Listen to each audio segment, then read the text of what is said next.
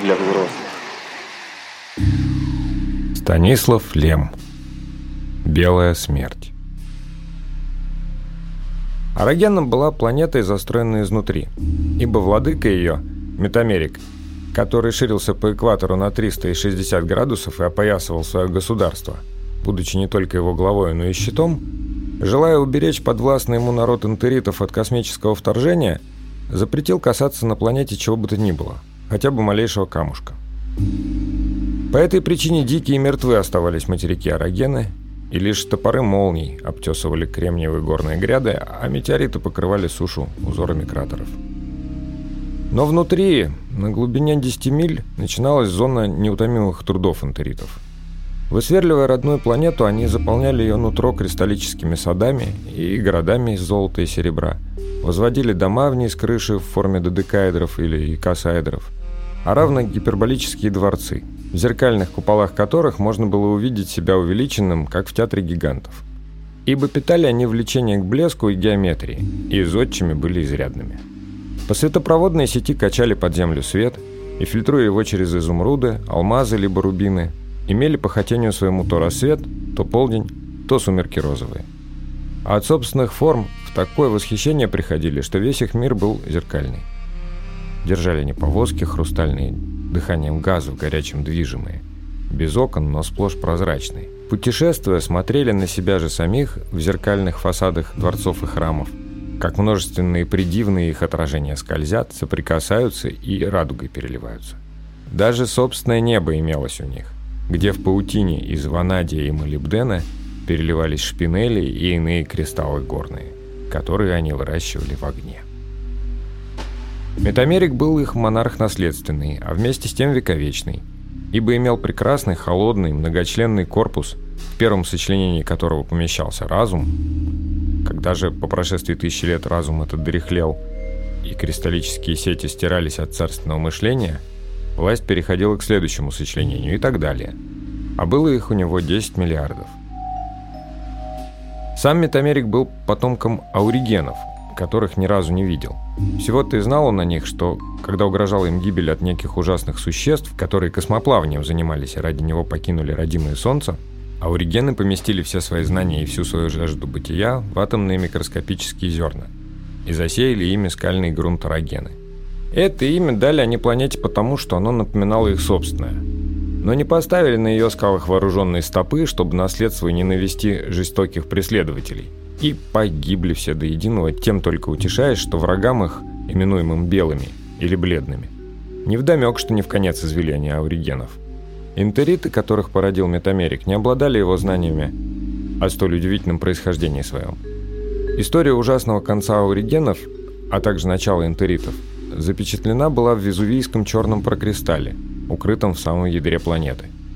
Тем лучше, однако, знал и помнил ее их владыка. Из каменистых и магнетитовых глыб, которые выламывали неутомимые зодчие, расширяя подземное свое королевство – Велел Метамерик соорудить ряды рифов и забросить их в пустоту. Адскими кольцами кружили они вокруг планеты, преграждая к ней доступ. И космоплаватели обходили подальше эти места, прозванные «гремучей змеей». Ибо там неустанно сталкивались огромные летающие колоды, базальтовые и порфировые, порождая мощные потоки метеоритов. И была эта местность рассадником всех кометных булыжников, всех болидов и каменных астероидов – заполонивших систему Скорпиона. Камнепадами сыпались метеориты на саму Арагену, бомбардируя и перепахивая ее, фонтанами искр обращая ночь в день и тучами пыли день в ночь. Но даже малейшее сотрясение не достигало державы интеритов. А смельчак, что дерзнул бы приблизиться к их планете и не разбил бы корабль в скаловоротах, увидел бы только каменный шар, похожий на череп, испещренный ямками кратеров.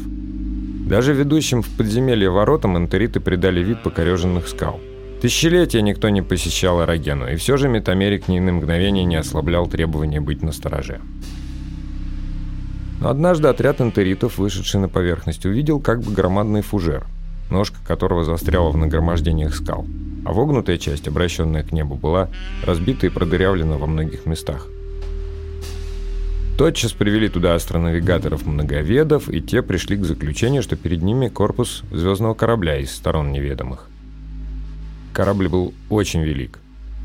Лишь вблизи было видно, что он имеет форму удлиненного цилиндра носом, врезавшегося в скалы, что покрывает его толстый слой окалины и копоти, а его задняя, чашевидная часть своим строением напоминает величайшие своды подземных дворцов.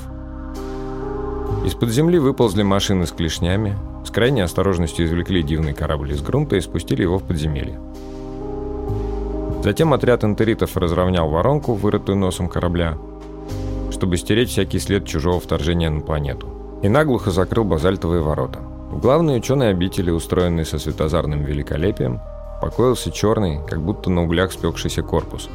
А ученые, сведущие в своем ремесле, направили на него зеркальные грани самых светоносных кристаллов и вскрыли алмазными остриями верхний панцирь.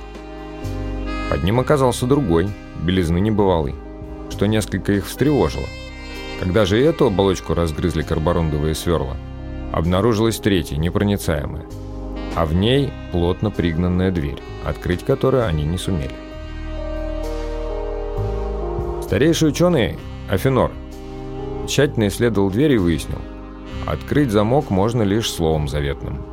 Каким, не знали они и знать не могли. Долго перебирали они слова и космос, и звезды, и вечный полет, но дверь даже не дрогнула. «Не знаю, хорошо ли мы поступаем, стараясь проникнуть в корабль без ведома короля Метамерика», — сказал наконец Афинор. «Ребенком я слышал легенду о белых созданиях, что преследуют по всему космосу любую в металле возникшую жизнь и истребляют ее из мести, поскольку... Здесь он осекся и, подобно всем остальным, с великим ужасом уставился в борт корабля. Огромный, словно стена. Ибо при его последних словах дверь, доселе безжизненная, внезапно дрогнула и распахнулась. Открыло ее слово «месть». Кликнули ученые на помощь воинов – и в сопровождении он их, нацеливших свои искрометы, вступили в душную, неподвижную тьму корабля, освещая его кристаллами, белыми и лазурными. Аппаратура была почти вся разбита, и долго бродили они между ее руин в поисках космоплавателей, но не нашли ни команды, ни малейших ее следов. Стали они раздумывать, не был ли сам корабль существом разумным, кое бывают весьма велики, их король величиной тысячекратно превосходил неизвестный корабль, оставаясь, однако же, единой личностью. Но обнаруженные ими узлы электрического мышления были мелкие и рассредоточенные, а значит, чужой корабль не мог быть ничем иным, как только машиной летающей, и без команды был мертв, как камень. В одном из закоулков палубы, прямо у бронированной стены, наткнулись ученые на жижу разбрызганную, подобную краске алой, которая, когда они к ней склонились, персты их серебряные запятнала. Из лужицы извлекли обрывки странной одежды, мокрые красные, да кучку щепок, не слишком твердых, известковых. Бог весть почему ужас объял их всех, стоявших во мраке, лучами кристаллов проколотым. А король проведал уже об этой истории. Тотчас прибыли его посланцы со строжайшим наказом уничтожить чужой корабль со всем его содержимым. А пуще всего король наказывал предать атомному огню чужаков-космоплавателей. Ученые отвечали, что там ничего не было, только тьма, да покореженные останки, да внутренности стальные, да прах, краску алой запачканный. Задорожал королевский посланец и немедля велел атомные котлы разжигать. «Именем короля», — возгласил он, — «алая краска, вами найденная вестник погибели. Ею питается белая смерть, которая одно лишь умеет — мстить безвинным за то, что они существуют. Ежели то была белая смерть, нам она уже не опасна. Ведь корабль мертв, и все, кто на нем путешествовал, полегли в кольце оборонных рифов», — отвечали они. «Бесконечно могущество бледных существ. Погибая, они многократно возрождаются заново вдали от мощных солнц. Делайте же свое дело, атомисты!» Страх охватил мудрецов и ученых при этих словах. Однако не поверили они роковому пророчеству, полагая возможность погибели слишком невероятной.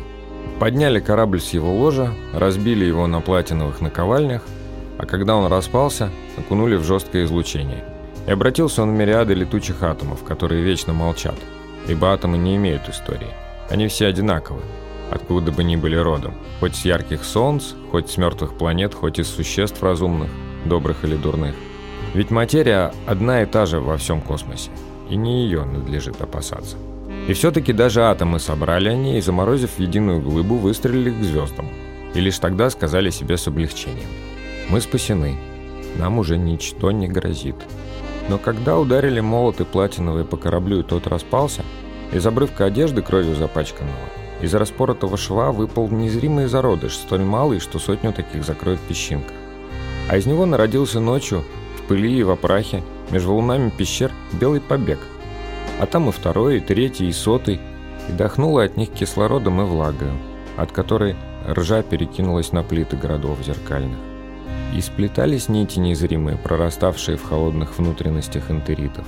А когда пробудились они, уже несли в себе гибель. Не прошло и года, как полегли они до последнего. Остановились в пещерах машины, погасли кристаллические огни, зеркальные купола источила коричневая проказа. Когда же развеялись последние крохи атомного тепла, наступила тьма, а в ней разрасталась с хрустом пробивая скелеты, проникая в ржавые черепа, затягивая пустые глазницы, пушистая, влажная белая плесень.